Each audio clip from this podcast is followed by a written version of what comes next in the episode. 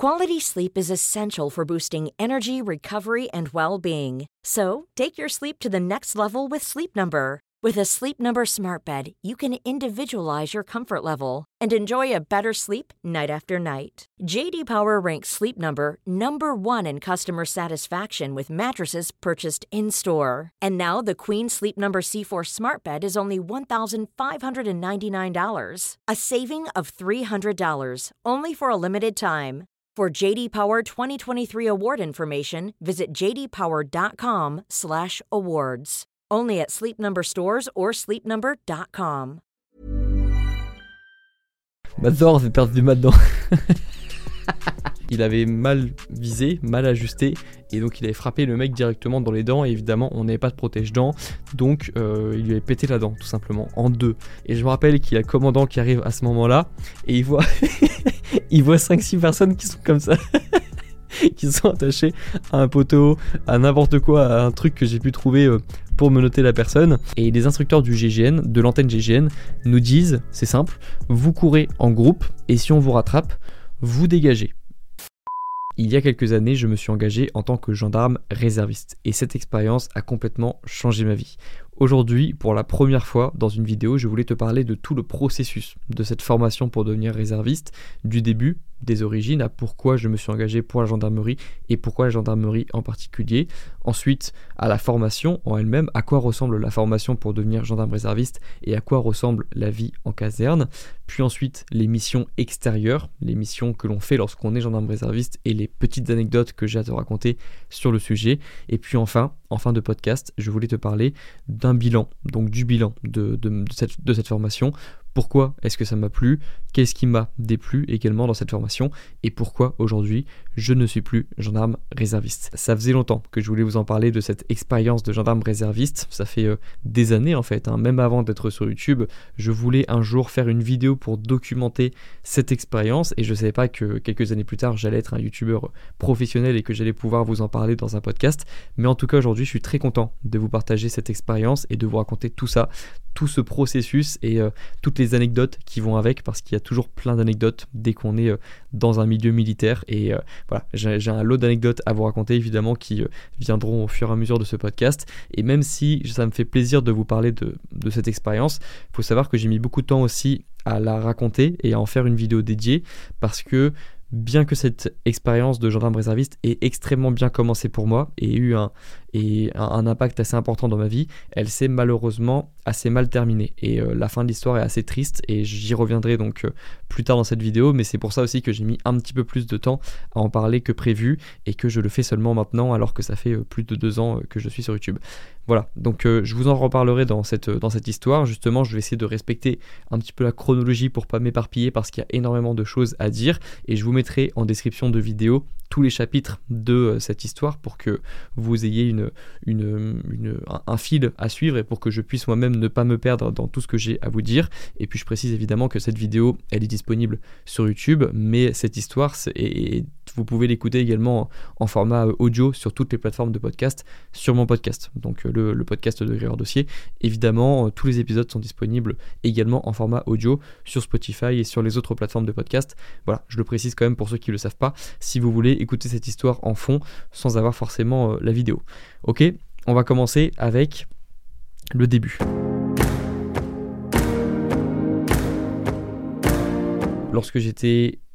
au lycée, lorsque j'avais je pense 16 ou 17 ans, se passe quelque chose en France que je n'ai pas vécu directement parce que j'étais à ce moment-là à Tahiti. Vous savez que mes parents sont professeurs et ils ont été mutés à Tahiti lorsque j'étais moi en fin de 3e, et donc j'ai fait tout mon lycée à Tahiti et ma première année de fac à Tahiti. Et donc qu'est-ce qu'il se passe ce fameux jour de novembre 2015, se passe un attentat à Paris. Vous savez, c'est l'attaque du Bataclan, c'est l'attaque au Stade de France, c'est l'attaque dans les bars de France, c'est cette fameuse attaque terroriste qui a été commise sur le territoire français à 4 endroits différents en même temps, dans une nuit de novembre 2015. Et moi, je l'ai appris donc quelques heures après tout le monde, parce qu'à Tahiti, il y a un décalage horaire de 12 heures. Et donc moi, lorsqu'il était 21h à Paris ou 22h à Paris, il était 9h du matin à Tahiti. Et donc moi, je me souviens que ce jour-là, j'étais en latin, en cours de latin. C'était un vendredi après-midi à Tahiti, vers 15h à peu près, lorsque j'ai appris la nouvelle. Et je me rappelle qu'au moment où le professeur a eu un moment de silence entre l'intercours et la reprise du cours, et qu'il a commencé à nous parler de cette attaque terroriste, j'ai pas vraiment tout compris en fait. J'ai pas pris conscience en fait de ce que c'était. J'avais 15-16 ans à l'époque, et j'entendais parler parfois de conflits armés en Afghanistan, en Libye, en Syrie, dans des états que je connaissais que de nom, et je n'avais pas pris conscience qu'il y avait une attaque terroriste en France à ce moment-là. Et donc je me rappelle que même si le professeur nous avait pris 5 minutes du cours pour nous parler de ça, de cette actualité, et que lui avait sûrement pris conscience de l'impact que ça avait, moi je n'ai pris conscience de rien. J'étais un lycéen, je m'en fichais un petit peu, j'étais pas très intéressé par l'actualité, et donc j'ai pas pris vraiment conscience des choses. Donc en fait, lorsque je suis rentré chez moi après les cours, ma priorité à ce moment-là, c'était juste de jouer aux jeux vidéo et de sortir de l'école, de ne plus penser à l'école, de ne plus penser à mes cours. Et donc dès que je suis rentré chez moi après les cours, j'ai pris un goûter, je suis allé sur l'ordinateur, j'ai joué à Minecraft avec les amis, parce que c'était ma routine à chaque fois lorsque je rentrais des cours. Et je me rappelle par contre avoir eu la première fois que j'ai réalisé cet événement, le fait qu'il y ait eu des attentats commis en France, c'est lorsqu'il y avait eu le JT de 20h, forcément, qui était dédié à ces attentats. Et pour la première fois, j'ai vu des images qui m'ont marqué plus que d'autres. Alors je sais que ça peut faire un petit peu égoïste d'être impacté seulement lorsqu'on voit des images, par exemple, dans des rues de Paris que je connaissais parce que j'ai de la famille qui vit à Paris. Je sais que ça peut paraître un petit peu égoïste comme ça, mais moi, je vous le dis honnêtement, c'est la première fois que des images m'avaient marqué comme ça. Je me rappelle avoir vu, vous savez, ces couvertures jaunes qu'on met sur le corps des cadavres ou sur le corps des personnes qui ont besoin d'être emmenées d'urgence à l'hôpital. Ces fameuses couvertures un petit peu orange, jaune, dorée qu'on met sur les personnes qui sont blessées ou décédées. Je me souviens avoir vu les caméras de surveillance dans ces fameux bars qui ont été attaqués, et de voir les personnes se cacher sous le comptoir, de voir des personnes se faire shooter en direct par la cam, et on le voyait sur la caméra de surveillance, voir des cadavres dans la rue, entendre le bruit de la bombe qu'on a entendu, enfin le bruit de l'explosion au Stade de France. Et voilà, c'est la première fois que j'ai ressenti un sentiment d'impuissance par rapport aux événements, et ça m'a beaucoup impacté, je dirais. Je crois que c'est la première fois qu'une actualité m'a fait pleurer le soir d'une actualité comme ça négative. Donc encore une fois, ça paraît peut-être un petit peu égoïste, mais je pense qu'on a tous besoin un jour d'être impacté plus par une actualité pour ensuite faire quelque chose de positif. Et donc moi, cette fameuse actualité qui m'a marqué plus qu'une autre m'a donné envie de me sentir plus puissant et de pouvoir faire quelque chose en cas d'attaque comme celle-ci, parce que je me suis dit que ce jour-là, s'il s'était passé la même chose à Tahiti, je n'aurais rien pu faire pour protéger ni ma famille, ni mes amis, ni les personnes, les civils autour de moi. En fait, je n'avais aucun pouvoir sur ces événements, je n'avais aucun pouvoir sur les événements passés, sur celui qui venait de se passer à Paris, je n'avais aucun pouvoir sur ceux qui auraient pu se passer dans le futur, parce que je n'étais pas préparé à ça, je n'étais pas formé à ça. Et donc pour moi,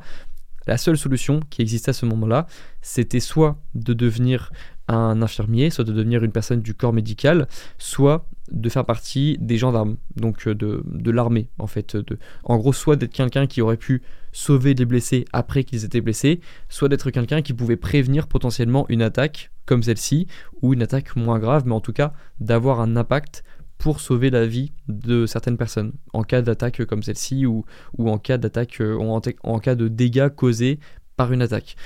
Et donc moi, à ce moment-là, évidemment, j'ai choisi, vous en doutez, la voie de la gendarmerie, parce que je me voyais mal être... J'avais plutôt envie de faire de la prévention que du soin. En fait, je sais pas, ça me paraissait plus intuitif pour moi. Et surtout, la gendarmerie, c'est un milieu qui m'intéressait D'ailleurs, à ce moment-là, pourquoi gendarmerie, vous vous demandez peut-être. En fait, à ce moment-là, je ne connaissais pas la différence entre la gendarmerie et la police. J'ai compris, évidemment, quelques années plus tard, que la gendarmerie était liée à l'armée. La gendarmerie, c'est l'armée. Les gendarmes sont des militaires, alors que les policiers ne le sont pas. Et la gendarmerie est reliée au ministère, est reliée à l'armée de terre, en fait. Donc, je ne sais pas pourquoi, mais ce milieu militaire m'attirait plus, et j'ai fait le choix plutôt de rejoindre la réserve de la gendarmerie, plus que la réserve de la police. Alors, je ne sais pas si ça s'appelle comme ça, mais en tout cas, j'ai préféré m'engager pour la gendarmerie quelques années plus tard. Et je précise que ça ne s'est pas passé immédiatement, parce qu'évidemment, en novembre 2015, moi, je suis de 98, je n'avais pas l'âge pour être gendarme réserviste, je n'étais pas majeur. Et donc, je me souviens que ça s'est passé lorsque moi, j'étais en première. Ensuite, je suis allé, donc j'ai passé mes épreuves de français, etc. Voilà, j'obtiens mon bac également l'année d'après. Et cette idée, quand même, reste dans ma tête. Et c'est vraiment ça, l'élément déclencheur, c'était ces attentats de Paris en 2015. Ensuite, je me souviens que donc je passe mon bac, j'obtiens mon bac et je choisis d'aller en faculté de droit, et cette idée était toujours en tête. Cette idée de rejoindre la gendarmerie était toujours en tête, et entre ce moment-là de novembre 2015 et l'obtention de mon bac et mon inscription à la fac de droit, j'ai regardé tous les reportages sur YouTube. Tous les reportages sur la gendarmerie, sur la réserve de la gendarmerie, et même sur le métier d'officier de gendarmerie, et également même des reportages sur le GIGN et les groupes d'élite, les groupes d'assaut qui sont les personnes les plus qualifiées pour répondre à des attaques terroristes, comme le GIGN par exemple pour la gendarmerie ou le RAID pour la police. Tous ces reportages me fascinaient et je les ai tous regardés sur YouTube, et j'ai commencé à avoir une vraie obsession pour ça. Et d'ailleurs, lorsque j'étais au lycée, c'était une des premières fois que j'avais une obsession pour une activité comme celle-ci, pour une idée. En fait, c'était la première fois que j'étais obstiné par une idée aussi longtemps que ça, en fait, parce que je vous l'ai peut-être déjà dit dans d'autres podcasts, mais j'étais quelqu'un d'extrêmement indécis lorsque j'étais au lycée, et j'avais parfois une idée de faire quelque chose que j'abandonnais quelques jours plus tard. J'avais parfois un projet que j'abandonnais, voilà, le projet mourait dans l'œuf, et en fait j'avais jamais eu de la régularité dans quoi que ce soit. Et ça m'a fait plaisir déjà. À ce moment-là, j'ai commencé à comprendre que peut-être cette idée de devenir gendarme réserviste était la bonne, en tout cas était une bonne idée, parce que c'était la première fois qu'une idée était restée en tête plus d'un an dans ma tête, et même plus de 6 mois, ou même plus de 3 mois en fait. Cette idée, même si j'avais passé mon bac et que j'avais repris ma vie normale, on va dire, de lycéen, et que je n'avais pas pu forcément évidemment m'engager dans la réserve entre deux,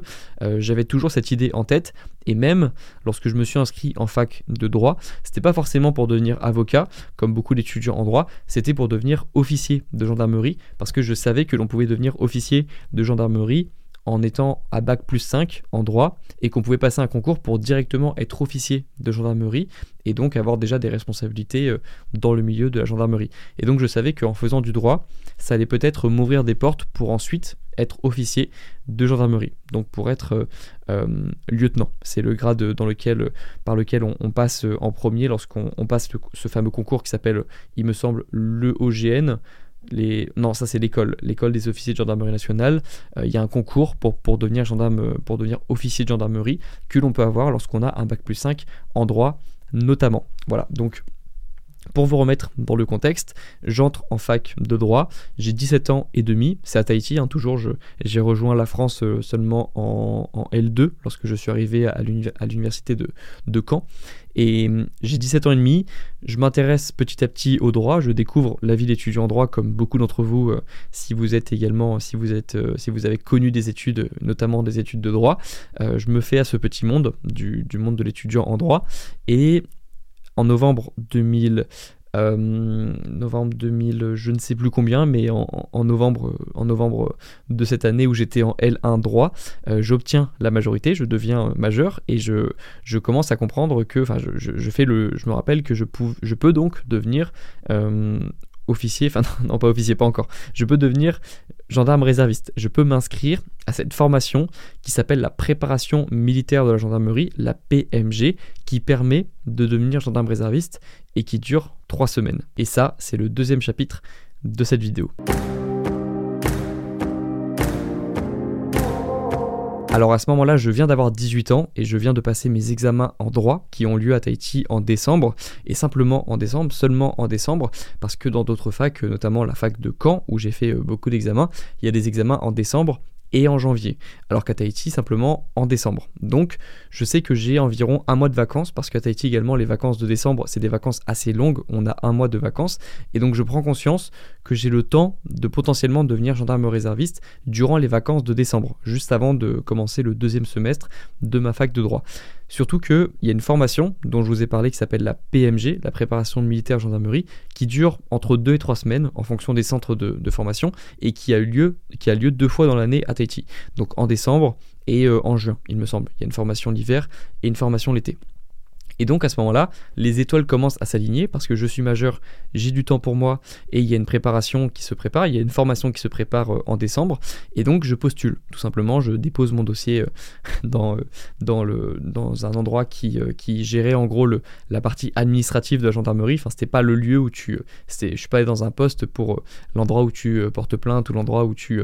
déclares quelque chose que tu as perdu ou un vol, etc. Je suis allé directement dans un endroit, je sais plus si ça s'appelle, je crois que ça s'appelle le haut commissariat, quelque chose comme ça, où tu déposes tes dossiers dans lesquels tu peux postuler pour devenir gendarme réserviste. Je dépose mon dossier, je prépare ma lettre de motivation, je donne toutes mes informations, etc. pour être potentiellement recruté, et je prends conscience qu'il y a quand même beaucoup de demandes, parce que à la fin il y a une trentaine de places pour en général 60-80 demandes, et à Tahiti c'était le cas, il y avait beaucoup de demandes pour seulement 30 places. Donc je prends conscience qu'il va y avoir une sélection, et donc si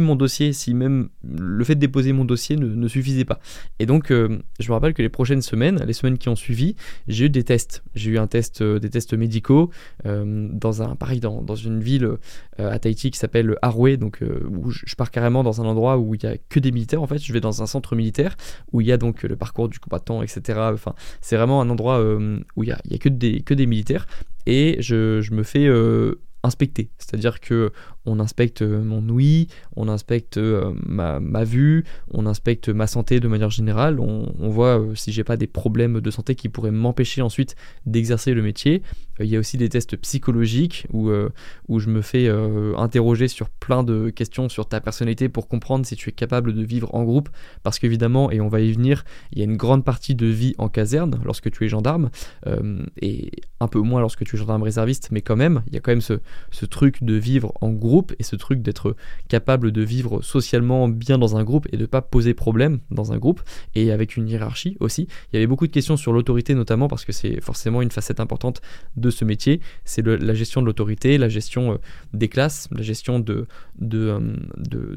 la hiérarchie et des grades qui sont très importants, comme celui-ci par exemple que je tiens et qui est celui qui a un grade de commandant, celui-ci, vous voyez avec ces 4 bandeaux blancs qui m'a été donné justement par le commandant de cette formation, et je vous avais raconté déjà cette anecdote il me semble, j'y reviendrai plus tard parce que ça fait partie plutôt de la fin de cette formation de gendarme réserviste, mais bref, je me suis retrouvé avec donc ce grade de commandant, et par exemple ce grade, si tu croises ça dans la gendarmerie, tu as plutôt intérêt à respecter la personne qui a ce grade, et il y a toute une notion de respecter les personnes qui ont des grades supérieurs à toi dans la gendarmerie, et la personne qui a le grade le plus haut devient la personne qui a l'autorité dans une pièce par exemple. Donc si t'es major et que c'est toi qui as l'autorité dans une pièce par exemple dans laquelle tu enseignes, et qu'un commandant arrive, le major doit faire le geste de salut au gendarme qui a un grade plus haut, etc. Donc voilà, il y a toute une notion d'autorité, de hiérarchie, et j'y reviendrai plus tard parce que c'est un point que j'aimais beaucoup au début et moins maintenant, donc j'y reviendrai. Mais en tout cas, je commence à découvrir ça, à découvrir la notion de vie militaire qui est complètement différente de la notion de la vie civile. C'est pas du tout les mêmes, on va dire la même façon de vivre, et donc voilà, je fais mes tests psychologiques, médicaux, comme les footballeurs qui font leur lorsqu'ils vont dans un nouveau club là, qui passent leurs examens, où tu les vois avec des électrodes un peu partout et qui doivent courir, etc. Enfin bref, j'ai plein de tests comme ça qui sont faits. Je suis apte à être pris, enfin je suis apte psychologiquement et sportivement, j'ai les compétences qu'il faut, et donc je continue mon bout de chemin. Je me rappelle que je passe mes examens et puis je reste chez moi, j'attends d'avoir des nouvelles, et je suis convoqué donc un jour où je vais encore repasser des examens psychologiques, mais d'un autre niveau, on va dire, qui vont tester plutôt d'autres choses. Je me souviens plus exactement du test, du quiz qu'il y avait, mais voilà, c'était assez rapide, une 60aine de questions ou une 40aine de questions à répondre, et puis je rentre chez moi, et puis quelques jours plus tard, je reçois la nouvelle, comme quoi je suis sélectionné pour cette formation pour devenir gendarme réserviste. Donc évidemment, je suis super content, et je sais que je vais intégrer cette formation de décembre, et qu'on est environ une 30aine de recrutés, et que la formation commence dans les prochaines semaines. Donc, il faut préparer son sac, il faut préparer ses affaires, parce qu'on va sortir de chez soi, évidemment, on va dormir directement à la caserne pendant les quelques semaines de formation, à Tahiti en l'occurrence.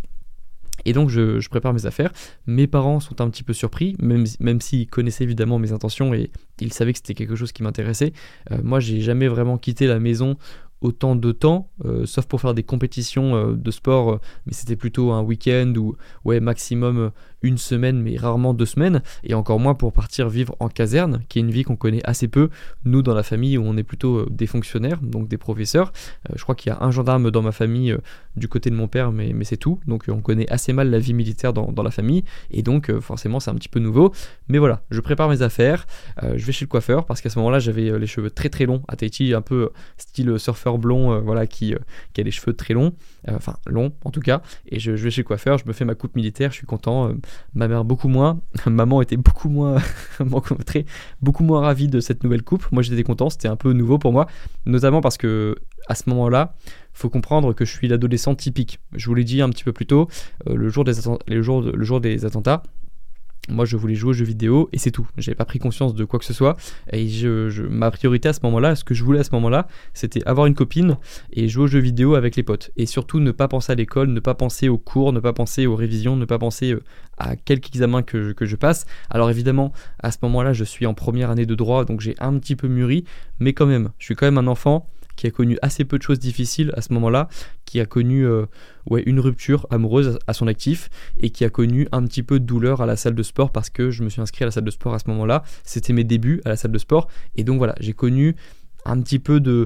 choses dans ma vie, mais quand même assez peu, rien de qui peut s'apparenter à la vie en caserne, et d'ailleurs j'ai assez peu vécu en groupe, parce que j'avais toujours des groupes d'amis, mais assez restreints, de 3 à 5 personnes, j'ai fait quelques soirées, mais voilà, je suis pas habitué à la vie en groupe, je suis pas habitué à la vie avec plusieurs membres dans la famille, parce que moi j'ai qu'une petite sœur, et donc je connais pas les familles nombreuses, enfin, j'ai jamais vécu dans une famille nombreuse, donc c'était nouveau pour moi, beaucoup de choses de nouveau, mais je suis content, beaucoup de choses nouvelles, pardon, je me reprends sur la phrase d'avant, beaucoup de choses nouvelles, mais je suis content quand même, je suis content parce que, vous l'avez compris maintenant, c'était une obsession pour moi la gendarmerie, et j'avais qu'une seule envie, c'était de porter le polo bleu de la gendarmerie, et d'ailleurs à ce moment-là, je me rappelle que on devait envoyer nos mensurations pour avoir tout l'équipage, tout l'équipement qui est propre aux gendarmes, donc intégral avec les polos gendarmerie, les pantalons militaires aussi, les pantalons de treillis, tous les accessoires également qui vont avec, et en fait ce que je ne savais pas c'est que c'est fait sur mesure, donc on a demandé à ce moment-là, je reçois une lettre qui me demande mes mensurations, bras, poitrine, jambes, je sais plus, pointure pour les chaussures, pour les Rangers, enfin l'équivalent des Rangers, et voilà, donc je prépare tout, j'envoie toutes mes mensurations et je commence à préparer mes affaires pour le premier jour en caserne. À ce moment-là, je me rappelle que j'étais très excité la veille du départ à la gendarmerie, c'était tellement nouveau pour moi et tellement concret pour la première fois de ma vie, parce que c'était la première fois que je m'engageais vraiment dans quelque chose et que je tenais mes engagements, donc très nouveau pour moi. J'arrive le premier jour et je me rends compte qu'on a environ donc une 30aine de personnes, on a tous nos affaires, et je me rends compte évidemment que je suis le plus jeune de la promotion, parce que je venais d'avoir 18 ans, donc c'était pas possible d'être plus jeune que moi à ce moment-là, surtout qu'à ce moment-là, Tahiti, j'étais pas très développé physiquement, je faisais pas très adulte, comme personne en fait, et ça se voit très vite que en fait je suis vraiment le Benjamin du groupe, et je remarque déjà ça, que je suis vraiment jeune par rapport aux personnes qui sont présentes, qui ont toutes entre 20 et 35 ans, qui parfois sont des parents en fait, déjà des pères et mères de famille, et donc je suis vraiment le petit du groupe en fait, et aussi je suis le seul popa, donc à Tahiti les popas c'est les Français qui sont mutés en France, qui sont mutés à Tahiti, c'est les personnes qui sont mutées comme les enfants des parents qui sont mutés par exemple. Et donc on appelle ça Tahiti des popas. C'est pas négatif, c'est simplement pour nous appeler d'un nom, en fait, c'est pour définir, mais on pourrait dire en français que ce sont les expatriés, en fait. Donc voilà, je me rends compte de ça, et c'est un peu nouveau pour moi aussi, parce qu'au lycée dans lequel j'étais, avant par exemple, il y avait en général 30% de popa ou 40% de popa dans certaines classes, et puis 60% de Tahitiens, ou alors des personnes qui sont nées en France, mais qui sont nées à Tahiti, mais qui ont des personnes de famille française, on va dire de France, enfin qui sont pas qui ont pas des origines tahitiennes forcément. Et donc à ce moment-là, c'est nouveau pour moi, en fait, c'est vraiment nouveau, mais ça me dérange pas. J'avais juste peur d'être moins facile que ce soit moins simple pour moi de m'intégrer, parce que déjà que j'avais pas connu beaucoup la vie en groupe, j'avais peur que je sois pas accepté dans le groupe aussi facilement que j'ai pu être accepté par exemple dans les familles, dans les salles de classe dans les classes dans lesquelles j'étais au cours de mon lycée. Mais ça, en fait, pas du tout, ça s'est extrêmement bien passé, les Tahitiens étaient extrêmement accueillants avec moi et j'étais très vite accepté dans le groupe. Donc je me rappelle, voilà, que j'arrive dans cette on se met en file d'attente, on se fait déjà engueuler, enfin certaines personnes se font engueuler parce qu'elles sont arrivées à 6h01 au lieu de 6h, et c'est la première fois que le major de la formation arrive, et c'est important à ce moment-là que je vous parle des deux personnes qu'on a le plus vues au cours de cette formation, qu'on va pas citer. Je sais pas si j'ai le droit de les citer, en tout cas de citer leur nom de famille, mais donc dites-vous qu'il y a deux personnes qui sont chargées de notre formation. Il y a un major, c'est pas le major Gérald, c'est un major, c'est le grade de major, un major et un commandant, qui est donc le commandant qui m'a donné ensuite ce grade pour la raison que je vous expliquerai plus tard. Mais donc à ce moment-là, on se fait déjà engueuler par le major parce qu'une personne arrive à 6h01 au lieu de 6h et nous dit cette phrase dont je me souviens encore aujourd'hui, qui est que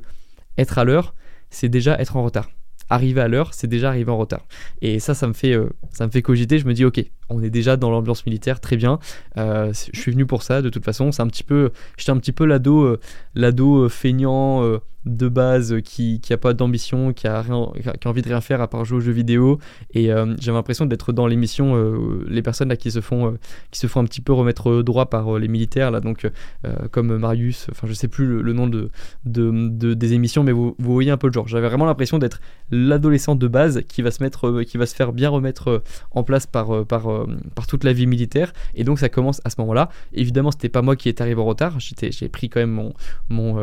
mes responsabilités. Mais on comprend tout de suite que si une personne se fait engueuler, tout le groupe prend pour la personne. Et ça va être un élément très important au cours de cette formation. Ensuite, qu'est-ce que je peux vous dire ? Premier jour, donc on arrive, on se fait un petit peu engueuler au début, mais je pense que ça fait partie de l'ambiance générale, enfin ça fait partie de l'expérience de devenir gendarme réserviste. On rentre dans la caserne, on dit au revoir aux parents,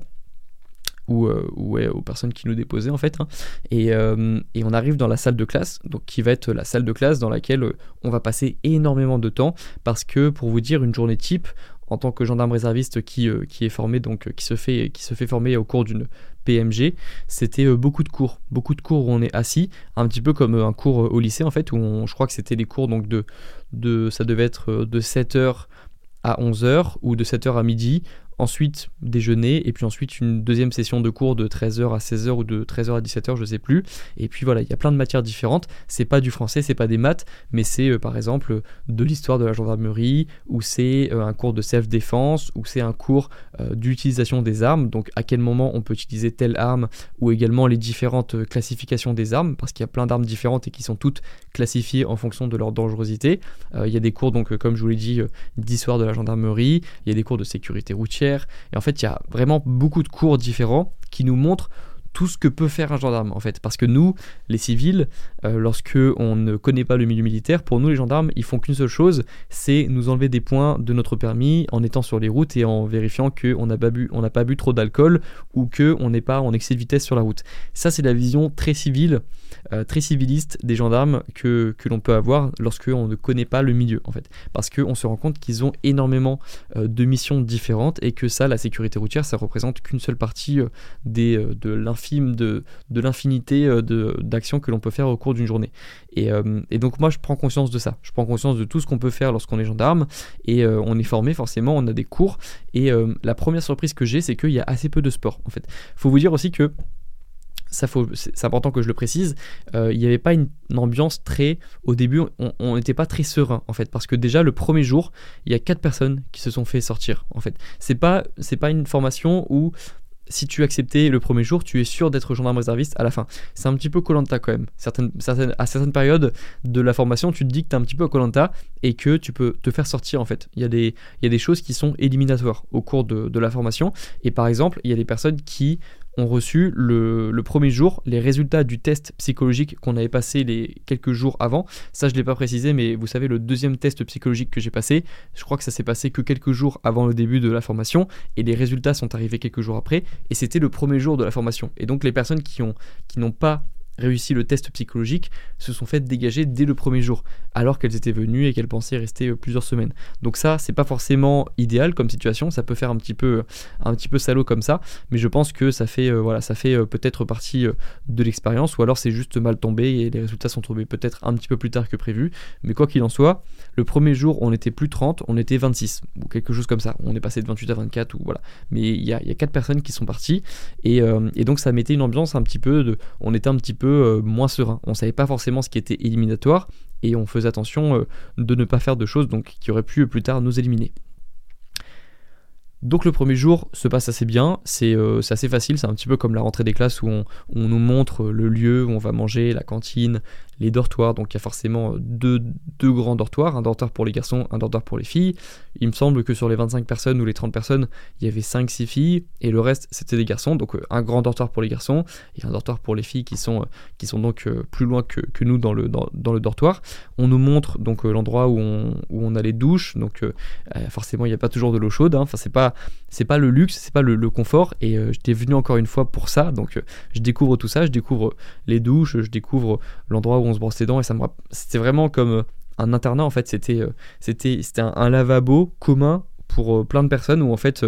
je sais pas comment définir, mais c'est pas, tu sens que t'es pas chez toi en fait, t'es pas dans un milieu civil, t'es dans un milieu militaire, et moi en fait j'aime bien l'ambiance, déjà parce que je la connaissais un petit peu avec tous les reportages que j'avais vus, et puis surtout c'est nouveau pour moi et je découvre ça. Donc voilà, on fait le tour, la cantine, la piste, l'endroit où résident on va dire les gendarmes mobiles qui sont là que quelques mois, qui sont là pour des missions dans différents dom-toms et dans la France de manière générale. Et voilà, on fait les présentations aussi avec les deux personnes qui vont s'occuper de nous, donc le major et le commandant. Moi, j'essaie de repérer un petit peu les personnes autour de moi, de reconnaître un petit peu les noms, enfin de me souvenir des noms pour vite me faire accepter dans le groupe. Je suis désigné aussi président du groupe des garçons, parce qu'en fait la tradition c'est que on désigne président la personne la plus jeune du groupe et président également, enfin coprésident la personne la plus jeune du groupe et coprésident la personne la plus âgée du groupe. Donc moi évidemment je suis le plus jeune et la personne la plus âgée c'est une fille, une marathonienne qui s'appelle Rose, qui est donc désignée également présidente, coprésidente du coup avec moi du groupe. Donc elle représente les intérêts des filles et moi je représente les intérêts des garçons, enfin du groupe en général. Et donc le soir à chaque fois on a un compte rendu de tout ce que les personnes de la promotion, de la formation ont ressenti, ce qu'on peut améliorer, etc. Et puis si le commandant et le major ont des ordres à faire passer ou des consignes à faire passer, ils passent par nous, et nous ensuite, lorsque l'on rentre dans les dortoirs, c'est à nous de faire passer, de transmettre les messages en fait. Ce qui est marrant pour moi, parce qu'évidemment comme je suis le plus jeune et que je dois m'adresser à des Tahitiens qui font pour la plupart 90 kg pour 1m95, ça me fait rire qu'il soit à mon écoute, et je commence à on va dire découvrir les avantages de l'autorité, parce qu'en fait c'était marrant parce que comme j'étais le président du groupe et que eux aussi ils avaient compris qu'ils étaient dans un milieu militaire, ils m'écoutaient tous très bien en fait, et c'est marrant parce que c'est pas comme ça dans une classe par exemple, enfin, on était vraiment dans un endroit où on respectait l'autorité et c'était assez intéressant de voir ça. Et même je pense que même s'ils n'avaient pas aussi peur de l'autorité comme c'était notre cas au début, je pense qu'ils auraient été aussi à mon écoute, parce que tout simplement ils étaient, comme je l'ai dit, très accueillants, et voilà, c'était marrant. Tout simplement il n'y avait pas de... j'étais pas leur supérieur non plus, enfin c'était juste j'étais le délégué de la classe, voilà, c'est un petit peu ça. Et donc pour vous dire que le premier jour s'est bien passé, j'étais content de l'ambiance, et voilà, ça s'est très bien passé avec le groupe, je me sentais bien dans le dortoir, bizarrement même si j'ai pas connu de vie à commune ou de vie à plusieurs, bah on avait tous notre petit lit, une place qui était pas très confortable mais qui était ce qu'il est, et voilà, on avait tous un espace pour nous, on pouvait poser nos équipements, etc. Donc c'était assez bien jusqu'au réveil. Le réveil à 5h du matin, évidemment c'est la tradition, les journées commencent à 5h du matin, s'ensuit un footing matinal avec l'équipe et s'ensuit donc ensuite le petit déjeuner, et puis on arrive en salle de classe vers 7h ou 8h, je ne sais plus exactement, mais donc je prends un petit peu la routine, je m'adapte un petit peu à la routine matinale. Évidemment c'était la première fois que je me levais à 5h du matin, c'était une découverte mais c'était agréable pour moi, j'étais venu encore une fois pour ça, donc ça montre aussi, je pense, si je peux faire une petite digression, que faire des efforts, ça ne pose pas de problème tant que l'on sait pourquoi on le fait, en fait, et si on est volontaire aussi pour le faire, parce que typiquement, se lever à 5h du matin, prendre des douches froides, parce que l'eau n'est pas toujours chaude dans les douches de la gendarmerie, enfin dans les douches dans lesquelles on était en tout cas, toutes ces choses-là, la discipline aussi que ça demande de vivre tout le temps en groupe, de faire tout en groupe. Je vais y revenir plus tard aussi parce qu'il y a eu plusieurs moments où vivre en groupe ça a été plus compliqué et dans lesquels on a pris tous cher à cause d'une seule personne, j'y reviendrai. Toutes ces choses-là étaient justifiées par nous, notre engagement en fait. Et donc le fait que l'on soit engagé et que le fait qu'on ait envie de le faire et qu'on soit venu pour ça, en fait tout se passait bien. Se lever tôt, se coucher tôt, faire le lit le matin, courir ensemble, faire tout ensemble, ne pas se plaindre, ne pas essayer de gâcher l'ambiance du groupe, réviser, apprendre chaque jour plein de choses parce que chaque jour on apprenait vraiment plein de choses nouvelles, emmagasiner tout ça, bref tout ça c'était difficile mais c'était justifié, du coup ça passait mieux. Donc voilà, je découvre la vie de gendarme, je découvre la vie militaire, la routine, je découvre le fait de vivre en groupe, il me semble pas pouvoir appeler mes parents le soir, je crois que c'était, ou alors si seulement le soir de 21h à 22h, quelque chose comme ça, du coup je les appelle, je leur donne quelques nouvelles, ils sont contents, ils sont rassurés que ça se passe bien, mais voilà, c'était juste rapide comme ça. Et j'ai pas grand chose d'autre à dire sur les journées en elles-mêmes, elles étaient toutes un petit peu différentes, on avait tous des cours différents, mais elles se ressemblent un petit peu toutes, jusqu'à un jour où on a eu la séance de sport avec les membres de l'antenne GIGN. Alors, comment dire, c'était, je pense, l'anecdote qui m'a le plus marqué de cette une des anecdotes en tout cas qui m'a le plus marqué de cette expérience. Faut savoir que donc parmi la multitude de formateurs de cette formation, parmi toutes les personnes qui venaient nous parler, donc je sais pas, un major qui est spécialisé en sécurité routière, qui va nous expliquer comment arrêter une voiture, faire les bons gestes, mettre une voiture sur le bas-côté pour ne pas empêcher la circulation en même temps et pouvoir contrôler la personne. Bref, à quel moment,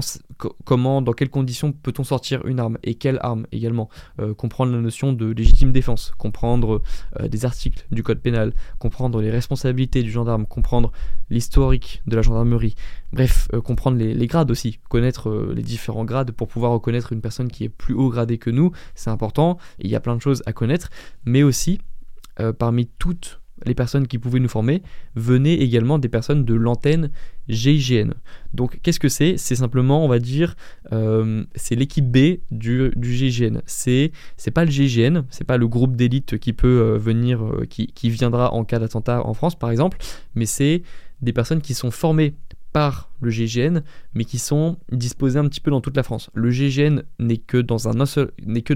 endroit de la France, vers Paris, pour pouvoir être le plus mobile possible et pour pouvoir arriver n'importe où le plus rapidement possible. Mais l'antenne GIGN, il y en a un petit peu partout en France. Je sais qu'il y en a à Orange, par exemple, Orange en France. Il y en a donc à Tahiti, dans les dom-toms, etc. Il me semble qu'il y en a 14 en tout dans la France et dans les dom-toms. Et donc voilà, c'est pas le GIGN, mais c'est quand même des sacrés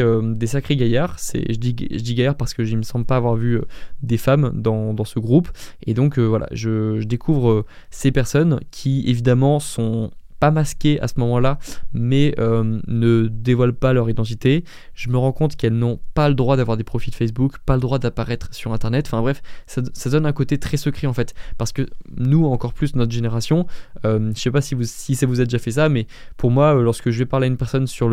lycée par exemple, et que je me rends compte qu'elle n'a pas, qu'elle a pas Facebook ou pas Instagram, j'ai l'impression qu'elle n'existe pas en fait, et que je peux pas lui parler le soir par exemple.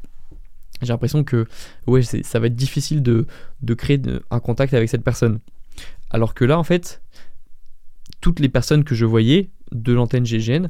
étaient invisibles sur Internet. Et pour moi, dans ma génération assez connectée, bah c'est un petit peu bizarre. Mais donc voilà, ça ajoutait un petit côté mystérieux où en fait, on ne connaissait pas l'identité des personnes. Évidemment, on n'avait pas le droit de les prendre en photo. Évidemment, les portables étaient interdits, etc. dès que les personnes rentraient dans la pièce. Mais voilà, ça mettait une ambiance un petit peu différente. Et on avait, je pense, 6 instructeurs en tout de l'antenne GIGN qui venaient à tour de rôle et qui souvent venaient pour nous parler plutôt du tir, et on apprenait à monter, démonter une arme, nettoyer une arme, etc. Et on se préparait pour l'épreuve finale du tir qui serait une des dernières épreuves de la formation, qui permettait de valider notre ESR, engagement à servir la réserve, que l'on peut signer seulement à la fin de la formation si l'on a réussi l'épreuve de tir, qui était pour moi une des épreuves les plus importantes et les plus stressantes aussi. J'y reviendrai un petit peu plus tard. Mais donc voilà, on avait ces formateurs qui venaient, et parmi ces formateurs, il y avait des formateurs de l'antenne GIGN, et c'est eux également qui étaient occupés de nous faire les activités sportives. Et je me rappelle que cette séance de sport qui nous a été faite, qui nous a été proposée gracieusement par ces membres de l'antenne GIGN, il n'y en avait pas beaucoup, il n'y en avait qu'une par semaine. Il y avait plus de sport, il y avait moins de sport que ce que je pensais en fait. Mais ces 2 séances, je me rappellerai toute ma vie, parce que c'était les séances les plus dures que j'ai faites de ma vie. Et pourtant, je précise, j'avais quand même fait un petit peu de sport avant, je m'étais quand même buté pas mal de fois à la salle au cours des mois dans lesquels je m'étais inscrit, à la salle de sport. Je m'étais quand même fait des séances assez hardcore, mais celle-ci, je m'en souviendrai toute ma vie. Pour vous donner l'exemple typique de la séance, c'était une épreuve qui, je pense, maintenant n'était pas éliminatoire, mais qui nous a été présentée comme une épreuve éliminatoire à ce moment-là. Et donc, pour vous faire un topo, il y avait derrière la salle de classe une montagne, tout simplement, une colline, mais quand même un endroit, non pas une colline, c'est quand même plus haut qu'une colline. À Tahiti, forcément, vous en doutez, c'est une île, donc il n'y a que 20 ou 30% de l'île qui est habitable en fait, parce que sinon c'est assez haut, comme c'est assez hostile pour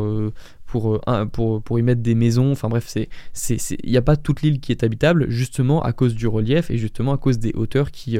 empêchent de construire. Et donc nous à Tahiti, il y avait derrière la caserne, il y avait je pense une grande pente qui, je ne sais pas à quel niveau était inclinée, mais en tout cas pour moi était quand même assez inclinée. C'est le genre de pente que si tu devais faire cette pente en voiture, tu ne pourrais pas passer la seconde, tu ne pourrais pas te mettre en deuxième vitesse, tu serais obligé de rester en première tout le temps, parce que la pente est tellement violente que tu ne pourrais pas te permettre de la passer en deuxième, pour vous donner un exemple pour les personnes qui ont le permis. Voilà, donc on voit ça. Et les instructeurs de l'antenne GIGN, nous disent, c'est simple, vous courez en groupe et si on vous rattrape, vous dégagez. C'est-à-dire que vous allez tous courir en groupe, vous devez atteindre le haut, qui est très haut, hein, je vous le dis, c'est pas juste un sprint de 50 mètres, c'est vraiment une longue,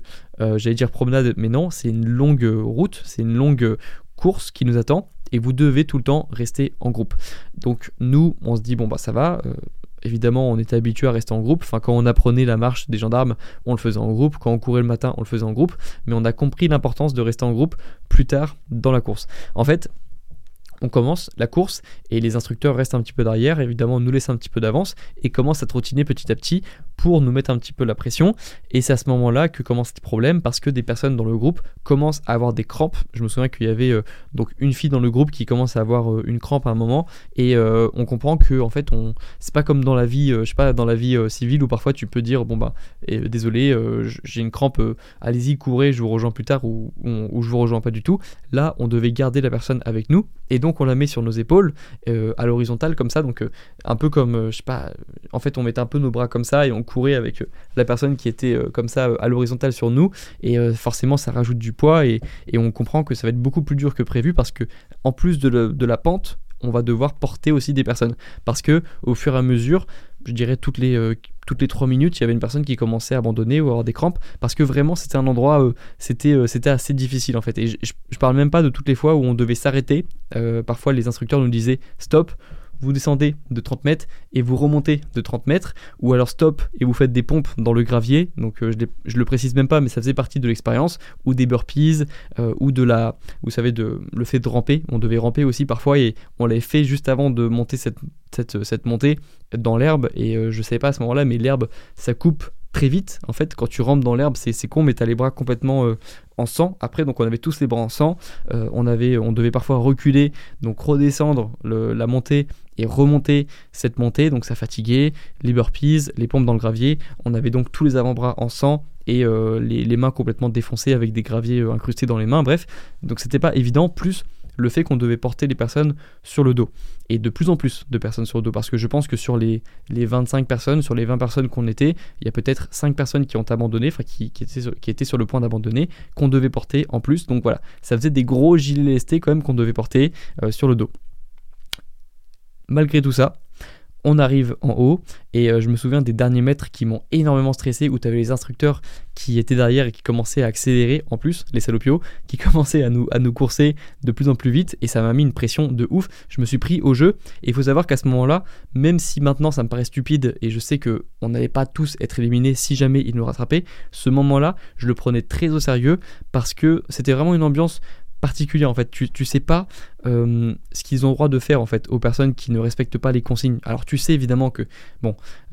c'est la réserve de la gendarmerie, c'est pas l'élite, c'est pas le GIGN, donc évidemment qu'on va pas avoir des épreuves assez hardcore après, on va pas avoir de tir de confiance comme ça peut être le cas dans le GIGN, mais tu sais pas s'ils peuvent pas virer quelques personnes qu'ils ont jugé trop peu sportif par exemple. Tu sais pas s'il te rattrape, si tu vas pas recommencer depuis le début en fait. Tu sais pas tout ça, et tu sais pas ce qu'ils ont le droit de te faire, s'ils ont le droit de te mettre des sanctions après, enfin bref. Et surtout le manque de sommeil aussi, parce que même si on dormait assez tôt, vers 22h, 23h, le réveil tous les jours à 5h, forcément tu as pas tes 8 heures de sommeil par nuit, donc tout ça faisait que je prenais le jeu très au sérieux, et ce jour-là j'avais eu quand même j'étais assez flippé qu'on se fasse rattraper par les instructeurs et qu'on ait ensuite des complications. Voilà. Donc en fait tout s'est bien passé évidemment. On est rentré après quand même en salle de classe, et on a retrouvé donc le commandant qui nous a accueillis à bras ouverts, qui était très content qu'on se soit tous fait bisuter. C'était un peu le bisutage classique, cette expérience de la montée de la colline. Par contre, c'est là où on s'est rendu compte que les instructeurs étaient assez énervés contre nous, parce qu'il y avait plusieurs fois où je suis pas revenu dessus, mais il y avait parfois des membres du groupe qui n'ont pas respecté les consignes dans les différentes sessions de sport qu'on ait pu faire, ou sur le chemin même pour aller à l'épreuve, et ils nous ont mis plus cher que prévu, ils nous ont mis plus cher que les précédentes formations, c'est ce que nous a dit le commandant. Et par exemple, il était étonné qu'on ait tous les avant-bras en sang, parce que normalement ce truc de ramper, on le fait pas faire juste avant une épreuve comme ça, surtout pas dans les herbes hautes, pour un peu cisailler les avant-bras des personnes. Enfin, bref, il était un petit peu surpris, il leur en a parlé quand même ensuite, parce que c'était pas prévu qu'on soit tous comme ça morts et défoncés et coupés, entaillés, non, pas déconner non plus, mais voilà, tous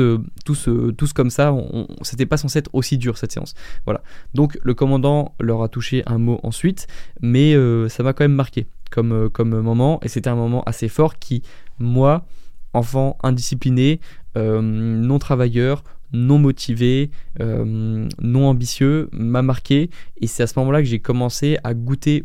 à l'effort, et que j'ai commencé à trouver justement ce goût de l'effort, et ça m'a, je pense, aidé plus tard dans ma vie, parce que à chaque fois je me disais ouais, réviser c'est compliqué, ouais, réviser c'est pénible, ouais, courir c'est pénible, mais ce sera toujours moins pénible et moins douloureux que ce que j'ai fait ce jour-là, lorsque j'ai fait cette montée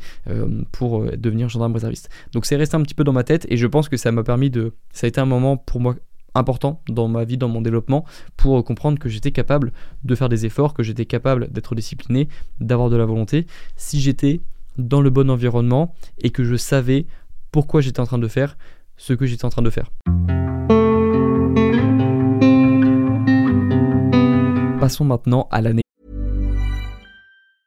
Quality sleep is essential for boosting energy, recovery, and well-being. So, take your sleep to the next level with Sleep Number. With a Sleep Number smart bed, you can individualize your comfort level and enjoy a better sleep night after night. JD Power ranks Sleep Number number one in customer satisfaction with mattresses purchased in-store. And now the Queen Sleep Number C4 smart bed is only $1,599, a saving of $300, only for a limited time. For JD Power 2023 award information, visit jdpower.com/awards. Only at Sleep Number stores or sleepnumber.com.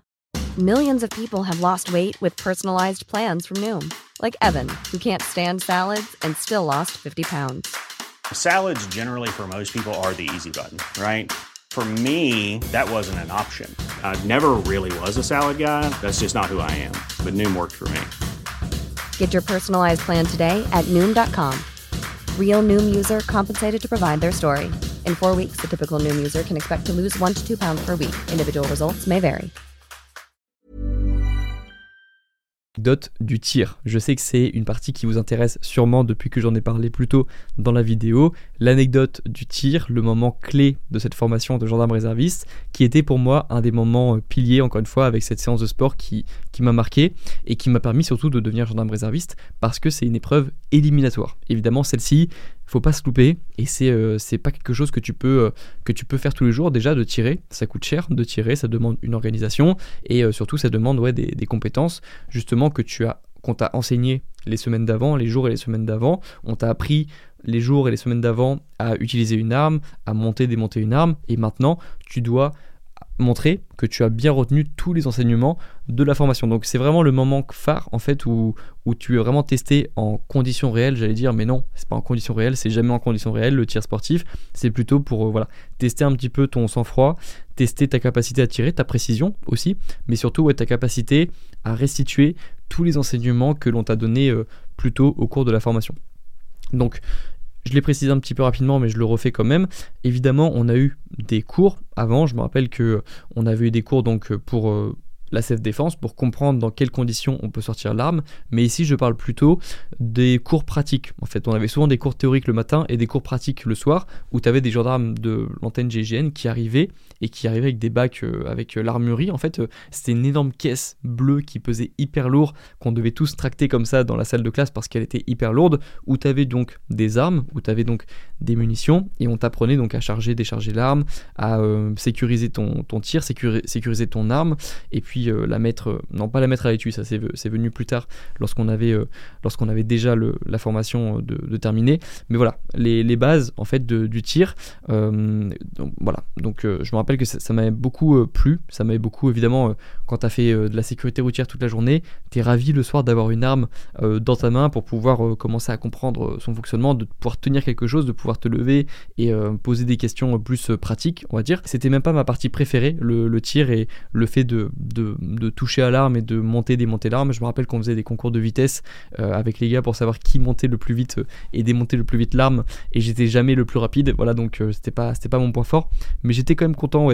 d'avoir ces cours du soir. C'est ça, les cours du soir à la gendarmerie, c'était les cours de montage et de démontage de l'arme. Et donc on est au jour J, le jour du tir, et je me rappelle qu'on devait tirer juste après l'antenne GIGN, parce qu'il faut comprendre qu'à Tahiti, encore plus, l'endroit où on tire, c'est pas on tire pas n'importe où, on tire pas dans le jardin du voisin, hein. C'est vraiment une organisation, et donc c'est pas tous les jours que ça peut se faire, et donc l'antenne GIGN s'était alignée avec nous pour pouvoir tirer avant nous, et donc qu'on fasse qu'un seul déplacement avec tout le monde. Sauf qu'évidemment, nous, on est une trentaine, l'antenne GIGN, ils étaient aussi une vingtaine, et donc c'est un convoi en fait qui était organisé. Je crois que j'avais pris quelques vidéos, si je les retrouve, je les mettrai à l'écran à ce moment-là. J'avais filmé discrètement le convoi avant de partir tirer, mais c'était vraiment un gros convoi. On n'est pas parti en Renault Scénic de la gendarmerie, hein. Non, c'est même pas on n'est pas parti en Mégane RS pour aller tirer. C'était vraiment des équipements militaires, et moi j'étais tout content, j'étais dedans, et je me sentais hyper puissant dans ces gros équipements militaires. Enfin bref, on arrive sur place, on fait 30-40 minutes de route, et on arrive dans une vallée. C'est incroyable comme endroit, c'est vraiment à la presqu'île de Tahiti, évidemment, on s'éloigne le plus possible de la ville, et donc on arrive dans cet endroit, parce qu'en France, en fait, je précise, mais normalement en France, on tire en sous-sol, et c'est pas forcément, c'est souvent dans la caserne, en fait, enfin, on n'est pas obligé de sortir de la caserne pour ça. À Tahiti, si, parce qu'il n'y a pas d'endroit pour tirer directement dans la caserne, en tout cas pas au moment où j'ai été formé, donc on va dans une vallée qui est incroyable, que j'avais jamais vue, où c'est vraiment un espace immense, qui est tout vert, où il y a de la nature tout autour, enfin, c'est vraiment tropical comme environnement, et surtout il y a cette vallée, une vallée qui on va dire qui crée de l'écho, parce que c'est comme si elle était faite pour augmenter le bruit, en fait. Elle est un peu en forme d'enceinte, justement, elle est un peu en forme, je ne saurais pas définir, j'ai encore quelques images, il me semble, de ce moment, parce que c'était hyper impressionnant, mais il faut savoir qu'on a tiré dans une vallée tropicale pour ce jour. Alors évidemment il n'y avait pas des lianes, hein, enfin c'était pas non plus, on n'était pas chez Tarzan, tu vois, mais c'était quand même un endroit qui était assez ouvert, mais qui était très étonnant, que j'avais jamais vu avant, et donc dès que quelqu'un tirait, on entendait des bruits, enfin ça résonnait dans tous les sens, c'était très impressionnant.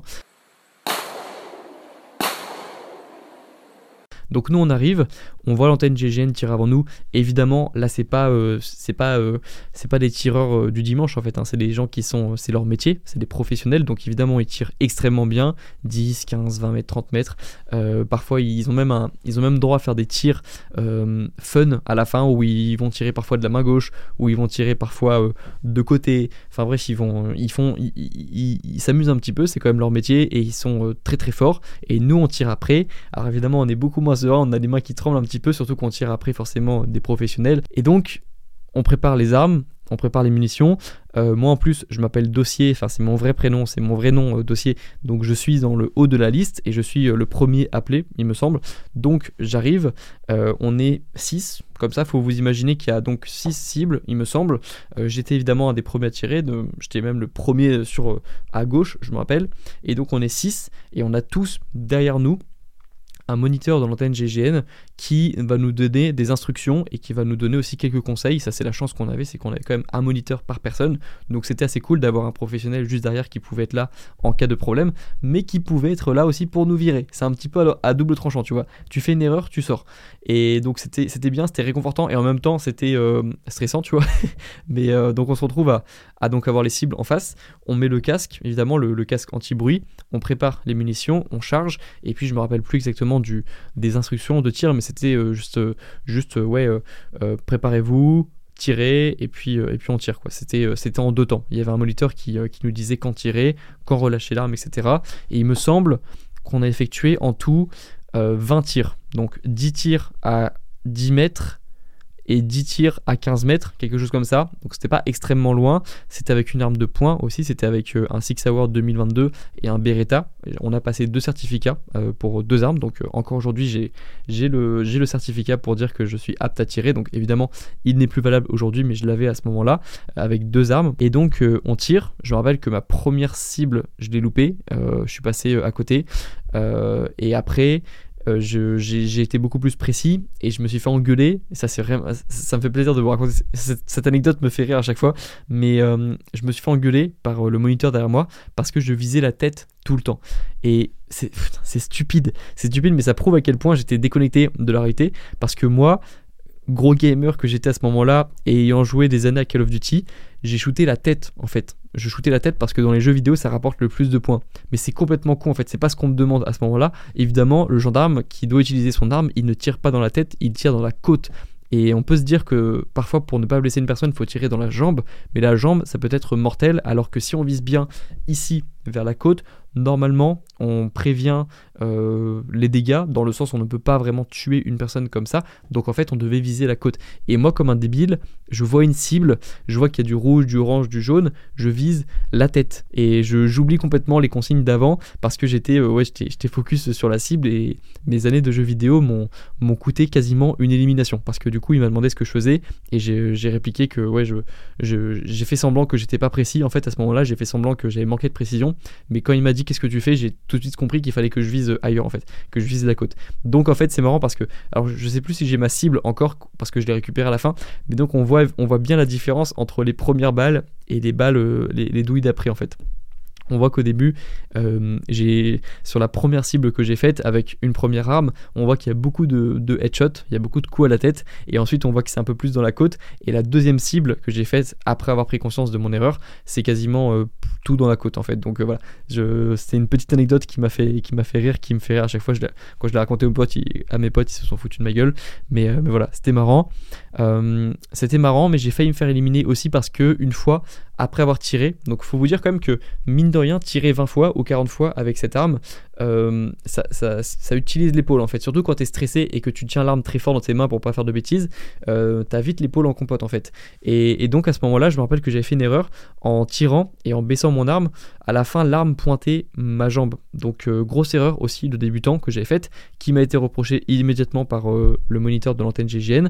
Évidemment, si je refaisais l'erreur encore une fois, je sortais. Et donc moi, on m'a reproché ce moment-là où j'ai fait cette erreur de mettre l'arme sur le pied, de pointer le pied. C'est une erreur de débutant qui a été reprochée aussi à d'autres personnes. Et si je le refaisais une fois, c'était élimination.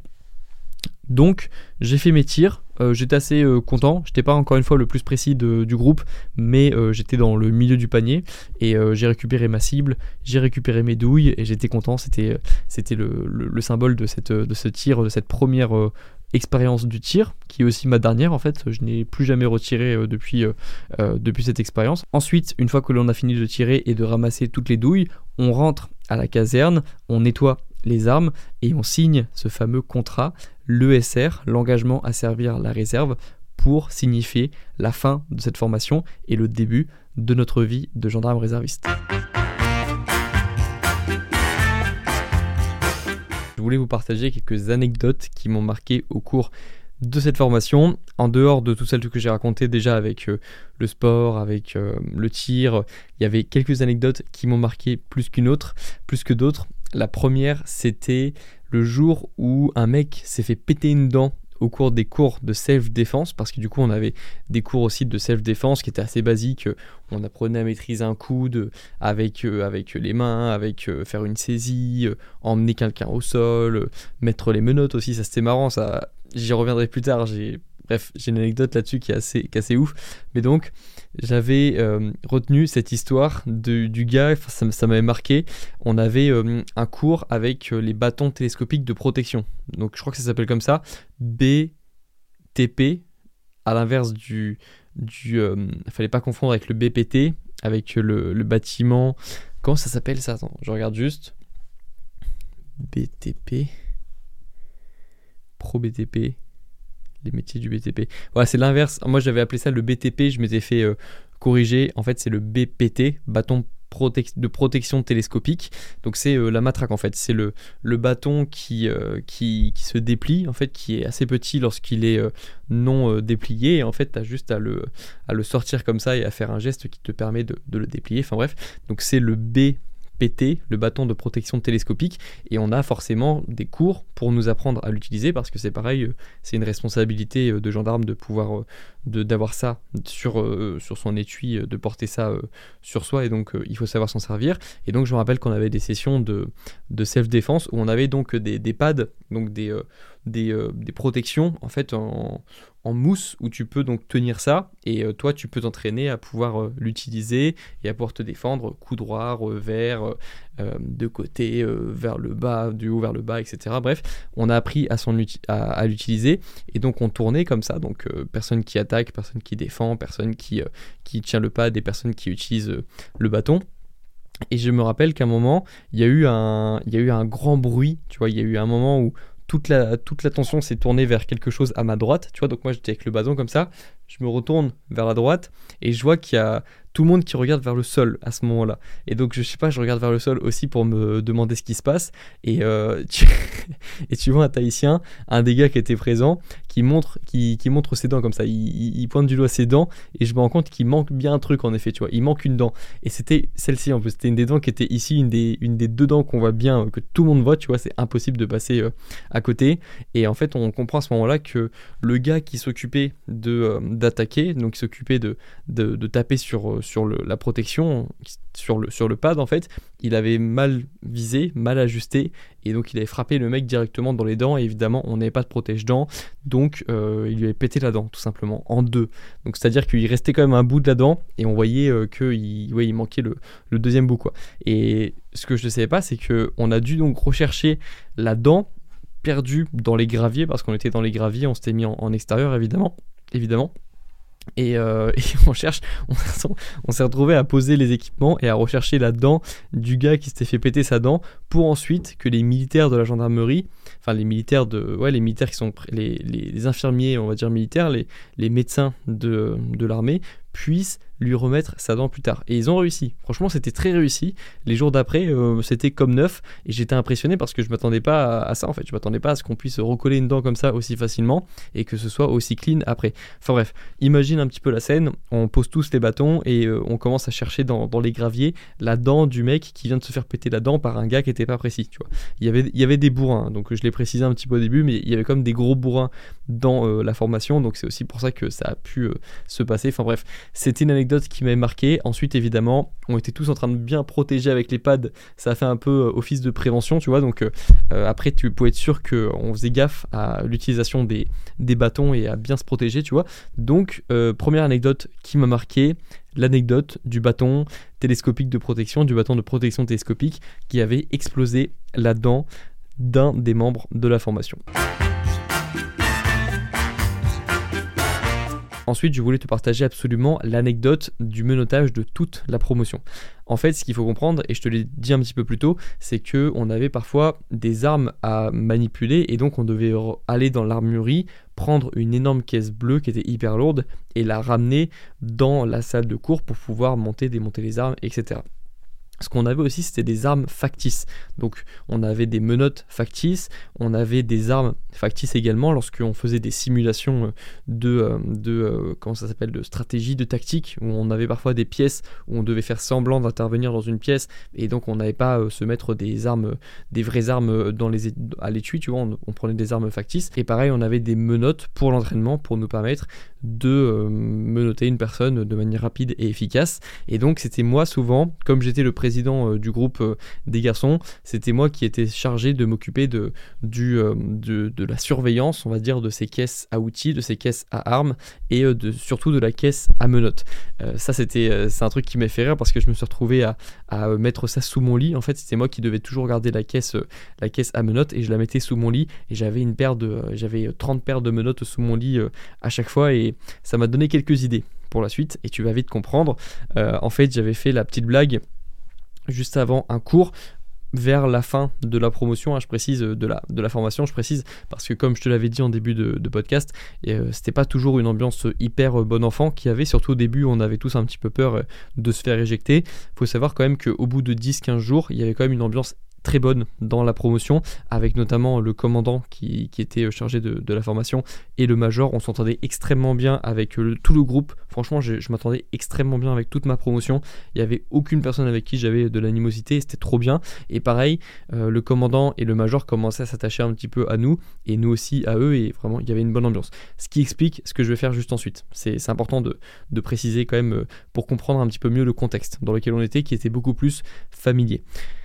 Ce que j'ai fait, c'est que comme on est en train de s'entraîner à mettre les menottes sans blesser les personnes, c'est aussi ça le but de menotter une personne, sans lui faire du mal, parce qu'on peut vraiment briser un bras en fait, hein, en mettant des menottes. Donc on a appris à mettre des menottes sans douleur, et surtout de les mettre les plus rapidement possible. Et moi, j'ai donné le prétexte de l'entraînement. En gros, j'ai pris à part des personnes de la promotion pour leur demander de tester juste de mettre des menottes pour l'entraînement. En fait, comme on avait parfois des interrogations ensuite sur ce qu'on avait appris, on nous apprenait des trucs le matin, on avait des cours le matin et l'après-midi on devait mettre en pratique. Ce que j'ai fait, c'est qu'après avoir mangé, à la pause déjeuner, je demandais à des personnes de la promotion de tester le menottage, en fait, pour leur dire en gros que je voulais juste m'entraîner, etc. Et donc je prenais à part des personnes de la promotion pour pas que ça se voit trop. Je leur disais vas-y, viens dans le couloir, je vais juste m'entraîner à menotter la personne. Je vais m'entraîner à menotter au cas où il y a une interro surprise juste après, en gros. Et donc je prenais la menotte et je menottais la personne à un poteau. Et je trouvais ou un, je sais pas, un canal, enfin un truc qui passait, je sais pas comment expliquer, il y avait plein de trucs en fait. Dans la gendarmerie, il y avait toujours un endroit où je pouvais menotter quelqu'un, il y avait toujours un petit poteau, il y avait toujours une gouttière ou je sais pas, moi je m'attachais à n'importe quoi et je menottais la personne, je revenais ensuite et j'ai réussi à faire ça avec, pas toute la promotion évidemment, mais avec 5-6 personnes en fait, parce que tout le monde n'arrivait pas au même moment après manger et donc je me suis retrouvé à réussir à menotter 5-6 personnes de la promotion et je me rappelle qu'il y a le commandant qui arrive à ce moment-là et il voit il voit 5-6 personnes qui sont comme ça qui sont attachées à un poteau, à n'importe quoi, à un truc que j'ai pu trouver pour menotter la personne et il me demande c'est quoi ce bordel en fait, enfin il me demande à moi en plus comme c'est moi le président et je lui explique à ce moment-là que j'ai fait une petite blague et que je les ai attachés pour l'entraînement et il comprend que c'était une petite blague que j'ai faite comme ça, il l'a pas du tout mal pris et comme je l'ai dit le contexte était beaucoup plus tranquille et donc j'ai démenoté les personnes que j'ai menotées et vous inquiétez pas pour les personnes qui ont l'esprit revanchard, je me suis fait menotter moi-même plusieurs fois dans la suite de l'aventure à cause de ça parce que j'avais déclenché du coup la haine de certaines personnes, je me suis pris évidemment quelques retours de bâton et je me suis fait moi-même menotter plusieurs fois dans la salle de cours, dans la salle pour aller déjeuner, etc. Enfin bref, voilà, c'était devenu en fait un running gag à la fin de la formation où en fait dès qu'on pouvait accéder à la caisse à menottes, on essayait de menotter le plus rapidement possible une des personnes de la promotion et on s'est retrouvés tous au moins une fois menottés à un je sais pas, un pilier, un poteau, n'importe quoi, on s'est retrouvés tous au moins menottés au moins une fois à notre insu. Ça, c'était l'anecdote du menottage. Ok, maintenant qu'on a parlé un petit peu des anecdotes qui m'ont marqué au cours de cette formation, je voulais vous parler un petit peu de l'après, de mes missions extérieures qui ont suivi mon engagement à servir la réserve et donc de la réalité du terrain que j'ai connu au cours de mon expérience de gendarme réserviste. Donc je me rappelle que quelques semaines après avoir terminé ma formation de gendarme réserviste, je reçois mon pactage avec tous mes équipements donc, pour être gendarme, donc les polos bleus, les équipements de sécurité routière, vous savez la veste bleu marine un petit peu plus foncée que l'on met lorsque on est à l'extérieur et c'est un coupe-vent, je crois que ça s'appelle comme ça. Ensuite on avait donc les treillis, les pantalons militaires, les rangers, etc. Bref, je reçois mon équipement et je suis pour la première fois affecté à une gendarmerie, la gendarmerie de Faa pour ceux qui connaissent, pour les élections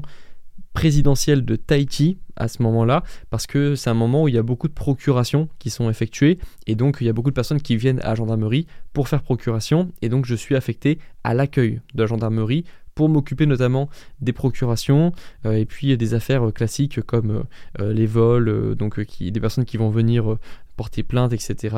Des personnes qui vont donner des objets qu'elles ont trouvés perdus sur la route ou dans la ville en question, des passeports, des permis de conduire, etc. Donc pas hyper intéressant, je vous avoue, les premières expériences que j'ai eues en tant que gendarme réserviste opérationnel, mais ça m'arrangeait, je vous avoue, parce que la première chose que j'ai remarqué lorsque je suis sorti pour la première fois dans la rue en tant que gendarme réserviste, c'est que j'avais une arme chargée dans mon étui. J'avais une arme chargée qui pouvait tuer potentiellement et qui aussi, surtout, pouvait être prise par quelqu'un. Et c'est ça qui me faisait le plus peur, c'était de bien surveiller mon arme. Et je me rappelle qu'au début, j'étais tellement occupé par faire gaffe à ce que personne ne soit dans mon dos, lorsque par exemple j'arrivais dans un endroit où il y avait une bagarre, lorsqu'on avait des choses à gérer avec de la population civile autour de nous, je me rappelle que je faisais hyper gaffe à mon arme, j'avais toujours la bonne pose du gendarme où j'avais la main pas sur l'étui, parce que c'est pareil, il faut faire attention à ça, il faut pas avoir la main sur l'étui, il faut d'abord qu'il y ait des conditions à respecter avant, enfin bref, j'avais vraiment la main dans la ceinture comme le gendarme le fait parfois, j'avais la position de base du gendarme et je faisais très attention à mon arme. Donc ça m'a beaucoup marqué la première fois que je suis sorti avec une arme, parce qu'en fait parfois on croise même des gens qu'on connaît dans la vie, dans la vraie vie, on va dire dans la vie civile, dans la rue, on les voit, c'est des gens avec qui on va se balader parfois, et là je les voyais dans un autre contexte où j'avais une arme chargée sur moi quand même. Et comme moi j'aime bien prendre conscience des choses que je fais et des choses que j'ai, bah là j'avais une arme chargée et ça m'a fait bizarre au début, je me rappelle. Évidemment, je pense qu'avec le temps, on l'oublie un petit peu et même les semaines d'après, je faisais un petit peu moins attention à ça. Mais je me souviens quand même que la première fois que j'avais une arme chargée sur moi, ça m'a fait un peu bizarre. Donc, première semaine, pas hyper intéressante. Je fais des procurations, je fais de l'accueil, en gros je gère l'accueil, mais ça m'a permis quand même de me rendre compte de la diversité des situations qui existent en fait, de la diversité de la population aussi, parce que bah, on ne s'en rend pas compte. Lorsqu'on est étudiant par exemple, on apprend des cours, on révise, on étudie et on passe des examens après. Lorsqu'on fait un stage, par exemple comme j'ai pu le faire dans des cabinets de droit pénal ou de droit civil, bah, c'est souvent les mêmes affaires que l'on traite, donc parfois les mêmes profils de personnes avec qui on travaille. Là c'était des personnes complètement différentes en fait tous les jours. Et pour les personnes, je suis sûr que les personnes par ici qui ont eu des expériences de caissier, des personnes qui ont été forcément à l'accueil, peu importe l'endroit, un hôpital, un magasin, peu importe, qui ont été à l'accueil d'un endroit, je pense que toutes les personnes qui ont été à l'accueil ont pu se rendre compte d'à quel point on pouvait avoir des demandes bizarres, parfois des demandes diverses et variées, des profils de personnes diverses et variées aussi. Donc moi je me suis rendu compte de ça à ce moment-là. Et voilà, donc c'est ce que ça m'a appris. Après c'était pas hyper intéressant en soi parce que j'ai rien fait de physique jusqu'à les semaines qui ont suivi, en fait, parce qu'il faut bien prendre conscience que être gendarme réserviste, c'est donner de son temps de temps en temps, c'est pas être gendarme à temps plein. Donc on fait des journées, on donne du temps, on donne une journée par une journée, en fait la plupart du temps, deux si on veut donner son week-end entier. Mais moi quand j'étais gendarme réserviste, c'était le week-end, c'était la nuit de vendredi à samedi, c'était la nuit de samedi à dimanche, etc. Mais c'était pas, ou alors en vacances comme je le faisais parfois, mais c'était pas le lundi, mardi quand j'étais en cours. Et la première opération extérieure que j'ai faite, elle s'est produite dans des conditions très particulières parce qu'elle s'est produite juste après une tentative de suicide. C'est-à-dire que moi, j'étais à l'accueil de 14h à 16h, quelque chose comme ça, et à partir de 16h, on m'avait dit « tu feras partie de la prochaine patrouille, tu feras partie de la prochaine opération extérieure, enfin, tu iras à l'extérieur, tu sortiras pour la première fois donc de la caserne ». Et donc, je me rappelle que j'étais à l'accueil quelques temps, et vers 15h30, donc juste avant que moi je parte, il y a des gendarmes qui partent, qui reçoivent un appel. Oui, on a un problème à Punoïa, on a une personne qui menace certaines personnes avec un couteau, qui est en hauteur par rapport aux autres, faudrait jeter un œil. Donc les gendarmes y vont, pas moi je reste à l'accueil, et quand ils reviennent une heure plus tard environ, ils m'ont dit qu'il y avait une tentative de suicide d'une personne et carrément qu'elle avait un couteau, qu'elle les avait menacés, enfin bref, c'est pas le genre d'opération que tu fais tous les jours. Donc ils ont dû désarmer la personne, la prendre, la mettre de côté pour éviter qu'elle blesse d'autres personnes ou qu'elle se blesse elle-même, et après ils sont rentrés avec la personne. Et j'ai pris conscience que ça aurait pu être moi en fait, j'aurais pu faire partie de cette intervention, et comme première expérience ça aurait été compliqué à gérer pour moi parce que j'étais tout nouveau, donc je me voyais pas faire grand chose. Et rassurez-vous, la plupart des gendarmes réservistes ne font pas grand chose en cas d'opération à l'extérieur. En fait, ils prennent pas les décisions évidemment, mais parfois on peut être amené à devoir, s'il y a 3 gendarmes pour 3 personnes à menotter, ben on a chacun une personne à menotter, et donc on peut être amené à prendre des responsabilités. Mais voilà, c'était difficile pour moi à ce moment-là de me dire je vais prendre des responsabilités dès le premier jour. Je vais devoir faire quelque chose de physique dès le premier jour. Ça me paraissait compliqué, surtout que pour l'instant, j'avais fait que des procurations. Donc en fait, j'avais l'uniforme, mais je me sentais pas vraiment encore gendarme opérationnel. J'avais pas fait grand-chose en fait pour aider une intervention, pour aider d'autres gendarmes en fait. Donc dites-vous que les missions que l'on peut effectuer en tant que gendarme réserviste, elles sont extrêmement variées. On peut avoir de tout à n'importe quel moment, et ça dépend juste de la demande. On peut avoir des cambriolages, comme j'en ai eu certains, où on devait intervenir, où on devait parfois prendre des traces, etc. Il y a eu des interventions en ville où on devait séparer des bagarres. Alors moi, personnellement, j'ai jamais eu à me bagarrer avec qui que ce soit, avec l'uniforme. J'ai jamais eu de problème avec ça. J'ai même jamais eu à menotter une personne, en fait. Donc tout l'entraînement que j'avais eu avant avec la promotion n'a pas servi lorsque j'étais gendarme réserviste. Il y a eu juste de la patrouille, en fait. J'ai pas fait non plus de sécurité routière au cours des missions que j'ai effectuées. Et donc voilà, ça dépend beaucoup de la demande, mais c'est comme les métiers de pompiers volontaires ou les métiers dans le secteur médical, il peut y avoir vraiment beaucoup de choses. Et c'est ce qui rendait un petit peu le métier, on va dire, à la fois surprenant, où tu savais pas à quoi t'attendre. Quand j'arrivais dans la gendarmerie à 5h du matin et que je savais que je repartais à 19h, je savais pas ce que j'allais faire au cours de la journée. Mais en même temps, quand t'es débutant, c'est assez stressant parce que tu sais pas à quoi tu peux t'attendre en fait. Et surtout quand t'es au début, tout début de ta formation, que t'as une arme chargée, que la population civile ne peut pas faire la différence entre toi, le réserviste et le gendarme qui est là depuis des années, et qu'on peut t'appeler pour n'importe quelle mission en fait. Donc c'était un petit peu stressant au début, mais j'étais content. Les interventions que j'ai faites à l'extérieur, j'étais content de les réaliser. Et d'ailleurs, petite anecdote, c'était que mon surnom, c'était Chat Blanc. Dans les patrouilles au cours desquelles j'ai pu réaliser, mon surnom c'était Chat Blanc, parce qu'à chaque fois qu'on me prenait dans une patrouille, que j'étais présent pour une opération, faut que j'arrête de dire opération extérieure, c'est un autre terme pour une opération, tout simplement, pour une intervention à l'extérieur. À chaque fois qu'on me prenait pour une intervention extérieure, c'était tranquille, il se passait rien en fait, il n'y avait rien de grave, et donc on m'appelait Chat Blanc parce que il savait que s'il m'appelait, en fait il n'allait pas se passer quoi que ce soit dans la rue, ça allait être tranquille, les rues allaient être tranquilles, et on n'avait pas grand chose de compliqué à gérer. Donc voilà, parmi les quelques dizaines d'interventions que j'ai pu réaliser, il n'y a jamais eu de réel problème que j'ai dû gérer, et c'est pour ça que je vous dis que le métier de gendarme, il est surtout dans le fait de surveiller, on va dire, dans le fait de vérifier qu'il n'y a pas de problème, et surtout de circuler pour être sûr d'intervenir le plus vite possible en cas de problème. Et c'est un truc qu'on voit pas beaucoup, parce qu'encore une fois, nous les gendarmes, on les voit souvent lorsqu'ils sont en train de surveiller l'alcoolémie, en train de surveiller la vitesse, etc. Mais il y a aussi un grand rôle de patrouille et de mise en mouvement pour être sûr que tout se passe bien et pour être prêt à intervenir. Donc ça, c'est ce que j'ai fait au cours de mes missions extérieures. Maintenant, je vais essayer de répondre à la question de est-ce que je regrette d'avoir fait cette expérience ? Est-ce que je regrette maintenant d'avoir arrêté d'être gendarme réserviste ? Est-ce que je regrette d'avoir fait cette formation ? Et est-ce que je la recommanderais à quelqu'un, ou à qui plutôt je recommanderais, à quel type de profil je recommanderais cette formation ? Je vais essayer de répondre à tout ça de manière assez rapide. D'abord, sur le regret, je ne ressens aujourd'hui aucun regret vis-à-vis de cette formation. Je suis très content de l'avoir faite. Elle m'a apporté beaucoup de choses, comme vous avez pu le comprendre au cours de cette vidéo. Elle m'a apporté de la discipline. Elle m'a permis de changer mon identité, dans le sens où avant, lorsque je suis rentré dans cette formation et que je suis rentré dans cette caserne, j'étais un enfant feignant, non discipliné, non ambitieux, sans trop de but dans sa vie, sans trop d'actifs, de victoires à son actif pour être fier de lui. Et cette formation, bien qu'elle ait duré que quelques semaines, je pense a été l'élément déclencheur, avec ma rupture également, pour changer d'identité, pour devenir une nouvelle personne, pour me prouver à moi-même que j'étais capable de faire des choses de ma vie, que j'étais capable d'avoir de la discipline, de me lever à 5h du matin, de vivre en cohésion avec un groupe, d'apprendre à faire des choses à plusieurs, etc. Améliorer mes compétences sociales et même me sentir plus utile dans la vie. Donc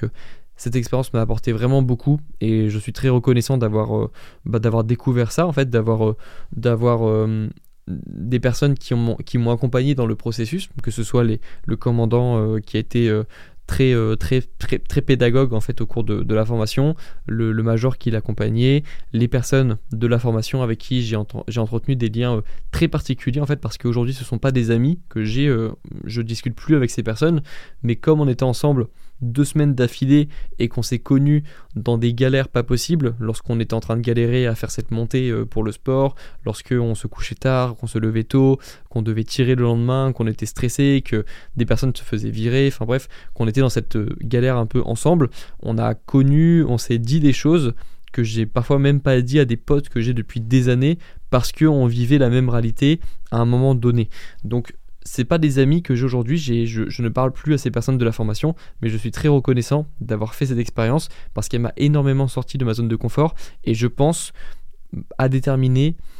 l'idée que la façon que je voulais vivre, la façon dont je voulais vivre ma vie les années qui ont suivi. C'est aussi pour ça que lorsque j'étais en droit, j'ai essayé d'avoir les meilleures notes possibles, de faire le plus de stages possible, etc. Et lorsque je suis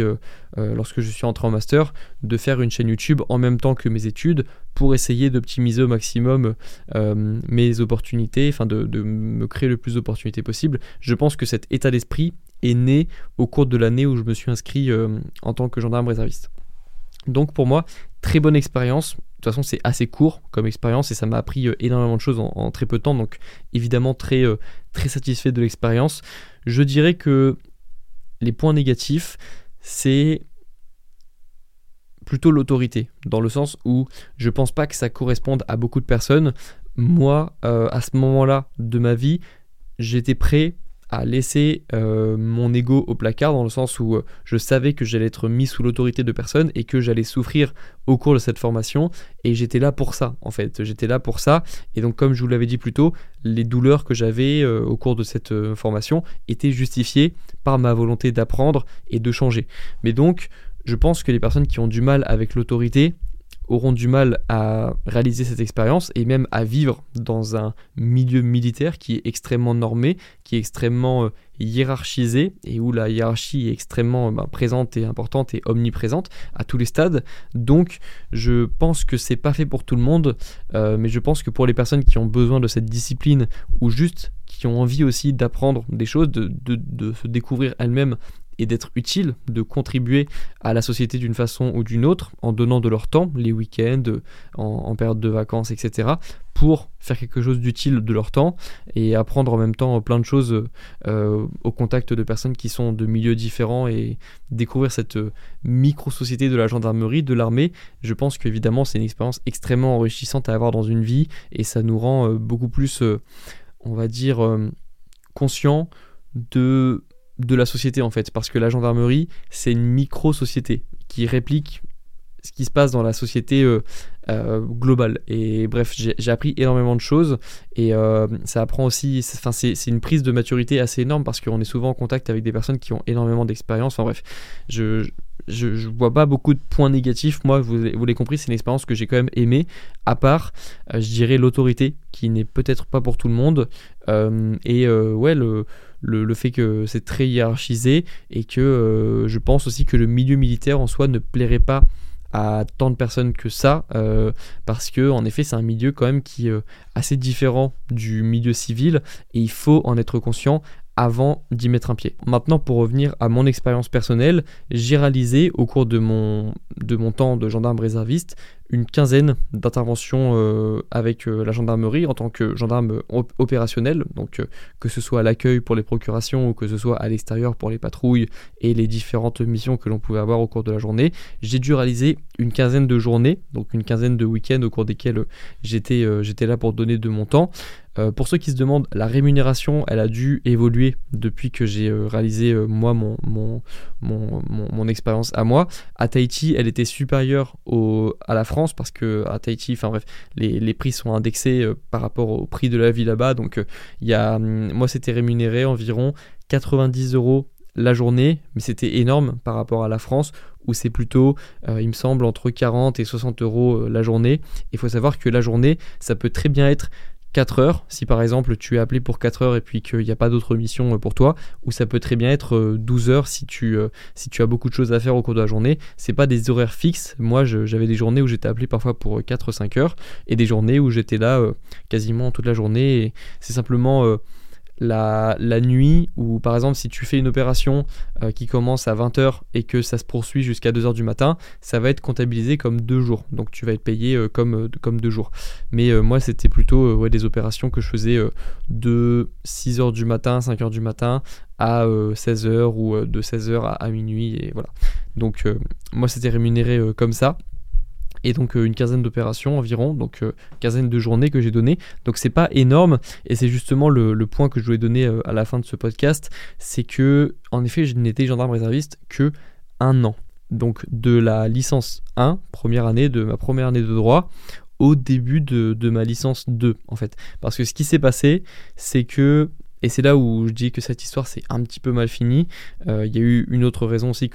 sur laquelle je vais revenir juste après. Mais la première raison, c'est que lorsque j'ai fini, donc que mes parents ont terminé leur contrat de mutation à Tahiti de 4 ans et qu'on a dû tous rentrer en France, il y a eu un transfert de dossier de Tahiti à la France, donc dans la Normandie, en Normandie, là où je vis actuellement et là où j'ai fait mes études. Et il y a eu plusieurs problèmes. Déjà, mon dossier a été perdu plusieurs fois, parce que c'est même pas un dossier informatique, c'était un dossier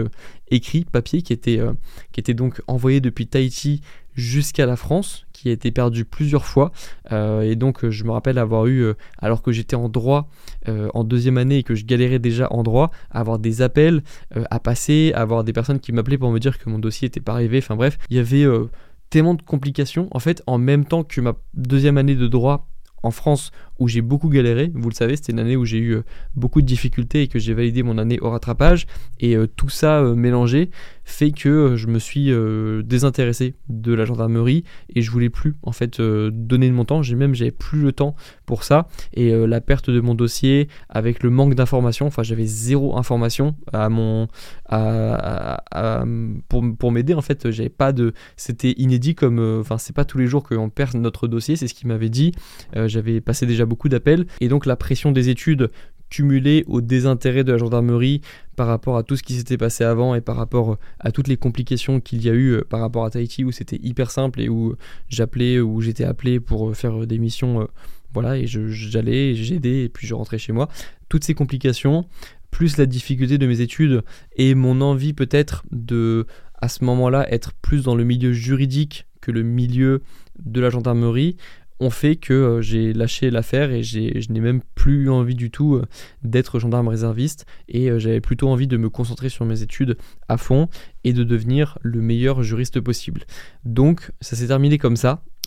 et aujourd'hui je regrette pas du tout d'avoir pris cette décision d'arrêter à ce moment-là après un an, parce que je considère que j'ai eu des enseignements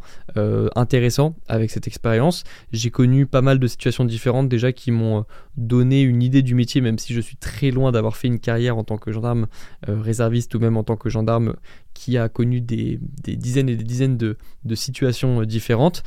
mais en tout cas je suis content d'avoir goûté à ça pour me rendre compte des années plus tard que c'était pas forcément ça que je voulais, notamment avec ce rapport à l'autorité que j'ai du mal moi à tolérer maintenant. En fait, je la tolérais bien lorsque j'étais en première année et que je savais pas quoi faire de ma vie, mais maintenant que je sais quoi faire de ma vie et à partir du moment où j'ai su ce que je voulais faire de ma vie, j'avais beaucoup plus de mal à tolérer l'autorité sur moi parce que je voyais plus ça comme un frein à mon épanouissement personnel, alors qu'avant je voyais ça comme une direction qu'on allait me donner un moment où moi je n'arrivais pas à donner moi-même de décision et d'orientation à ma vie,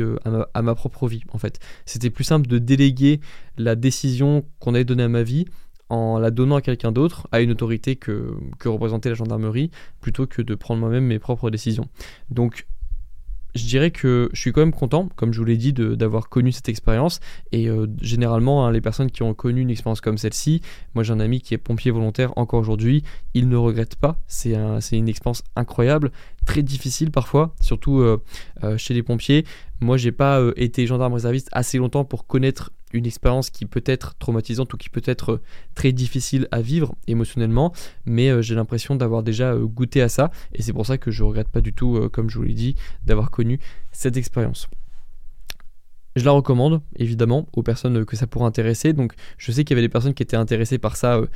qui m'ont demandé de faire une vidéo sur le sujet, donc vous avez compris que moi je le recommande. Je vous recommande surtout aussi de faire beaucoup de recherches en dehors de cette vidéo, de regarder des vidéos sur le sujet comme j'ai pu le faire, pour vraiment vous faire une idée quand même du milieu avant d'y entrer, de savoir pourquoi vous voulez faire ça, pour mieux comprendre ensuite tout ce qu'on va vous imposer de faire une fois que vous serez arrivé là-bas. Et puis la dernière chose que je voulais préciser et qui rend cette histoire un petit peu plus triste qu'elle ne l'était au début, où c'était assez positif, c'est que le commandant qui m'a donné donc cet objet qui représentait, pour la petite histoire, mon envie de devenir officier de gendarmerie, donc le commandant qui s'est occupé de la formation, qui était donc le directeur de la formation, je lui avais fait part de mon projet à ce moment-là de devenir officier de gendarmerie, parce que c'était mon rêve à ce moment-là et que je voulais devenir officier après avoir fait mes 5 années de droit, comme je vous avais expliqué. Et donc lorsqu'il a appris ça et qu'il a vu que j'étais extrêmement déterminé pour le faire, il m'avait donné son grade, enfin l'objet qui représente le grade de commandant de gendarmerie, donc qui est un grade assez important dans la gendarmerie, et il m'a dit que le jour de ma promotion, lorsque je serai devenu commandant, après des années d'efforts, je pourrais le porter ici, à mon épaule, lorsque j'aurai reçu cette promotion. Et ce commandant est décédé aujourd'hui. Il est décédé il y a quelques années. Et c'était quelqu'un qui était assez important. Vous savez, il y a toujours des personnes qui sont importantes dans notre développement. Peu importe en fait la façon, enfin le rôle qu'ils ont joué, j'ai l'impression que on est tous plus ou moins le produit de notre environnement et des personnes que l'on a rencontrées au cours de notre vie. Et ce commandant a été une personne dont je me souviendrai, et je citerai pas son nom par volonté de préserver son anonymat, mais je sais qu'il avait une fille qui avait quelques années de moins que moi. J'en ai parlé avec un ami à lui qu'on avait en commun, un ami qu'on avait en commun, qui m'a appris cette nouvelle il y a quelques années parce que c'était à Tahiti et je n'étais pas au courant. Et voilà, je voulais juste, si jamais il m'écoute de là-haut, lui dire qu'en effet j'ai changé de direction. Maintenant je suis plutôt du côté de la caméra plutôt que du côté de l'uniforme, mais que les enseignements que j'ai eus au cours de cette formation me servent encore aujourd'hui, la discipline que l'on m'a inculquée au cours de cette formation me sert encore aujourd'hui, et tous les efforts qu'il aura pu faire au cours de cette formation n'auront pas été vains parce qu'ils ils m'ont permis d'être la personne que je suis aujourd'hui, et voilà, je voulais juste faire un petit message en fin de ce podcast pour voilà, remercier cette personne que vous ne connaissez pas, mais qui moi m'a aidé au cours de ma formation, et qui représente aujourd'hui, voilà, vous voyez que j'ai toujours l'objet avec moi, et ça représente pour moi une de cette expérience, enfin un moment, ça me rappelle cette expérience de gendarme réserviste qui est toujours importante pour moi, même si elle s'est terminée de manière un petit peu rapide et imprévue. Mais voilà, c'était une expérience qui a été très importante. Vous savez, il n'y en a pas des dizaines comme ça, des expériences qu'on peut vivre comme ça dans une vie. Et voilà, je suis juste content aujourd'hui de vous faire une vidéo sur ce sujet-là, parce que je pense qu'on devrait tous vivre la meilleure existence possible. Et c'est ce genre d'expérience qui nous permet de vivre des choses assez incroyables en un court laps de temps, et de me rendre compte du nombre de choses que j'ai apprises au cours de cette formation, et du nombre de personnes que j'ai côtoyées, et du nombre de souvenirs que j'ai en tête en seulement quelques semaines de formation et quelques jours de métier, en fait, d'opération, de sortie et de découverte du métier en étant opérationnel. C'est incroyable en fait, et c'est ce genre d'expérience qui me donne envie d'en avoir plus, des expériences comme ça, et je peux que vous recommander vous aussi de vous lancer parfois lorsque vous avez une idée en tête, qui vous reste surtout en tête longtemps, comme ça a été le cas pour moi pour cette expérience de gendarme réserviste. Je peux que vous recommander de vous lancer dans des projets, comme je vous le dis depuis le début de ma chaîne YouTube, et de connaître des expériences. Parce que dans quelques dizaines d'années, lorsqu'on sera sur notre lit de mort, qu'on sera à l'hôpital et qu'on sentira que c'est la fin, je pense qu'on sera content d'avoir vécu des belles expériences comme celle-ci, humaines ou des expériences humaines, c'est ça, entourées d'humains, entourées de personnes qui ont été importantes dans notre processus, et juste d'être fiers de nous et de partir avec plein de souvenirs en tête. Et moi, c'était le cas, en tout cas, avec cette expérience, parce que j'ai encore plein aujourd'hui de souvenirs en tête de ça, et je garde toujours dans un coin de ma tête cette expérience qui était très importante et que vous connaissez maintenant aujourd'hui quasiment dans les moindres détails, parce que c'est un des podcasts les plus longs que j'ai fait depuis le début de mon podcast, et voilà, j'espère que ça pourra vous parler. Je sais pas si je vais créer des vocations pour devenir gendarme réserviste. Moi, je veux pas créer des gendarmes réservistes, je veux juste créer des personnes qui sont contentes de ce qu'elles font, qui sont fières de leur parcours, qui tentent des choses, peu importe que ce soit dans le milieu civil, dans le milieu militaire, mais des personnes qui font quelque chose de leur temps et de leur énergie, qui font quelque chose d'utile aussi pour les autres. Et voilà, donc si je peux vous donner quelques pistes avec ce podcast, je suis très content, et j'espère que les enseignements de ce podcast vous serviront dans votre vie à vous et vous donneront peut-être quelques idées. J'espère que ce podcast vous aura plu, j'espère que vous aurez apprécié cette histoire, et puis je vous invite aussi vous à créer votre propre histoire et vos propres souvenirs, et de pourquoi pas les raconter comme je l'ai fait aujourd'hui dans ce podcast. Et puis nous, on se retrouve dans quelques jours pour le prochain podcast sur cette chaîne ou sur ma chaîne principale, et puis on se retrouve nous dans quelques jours dans tous les cas. Prenez soin de vous, bon courage dans vos projets et bon courage dans vos révisions. Ciao.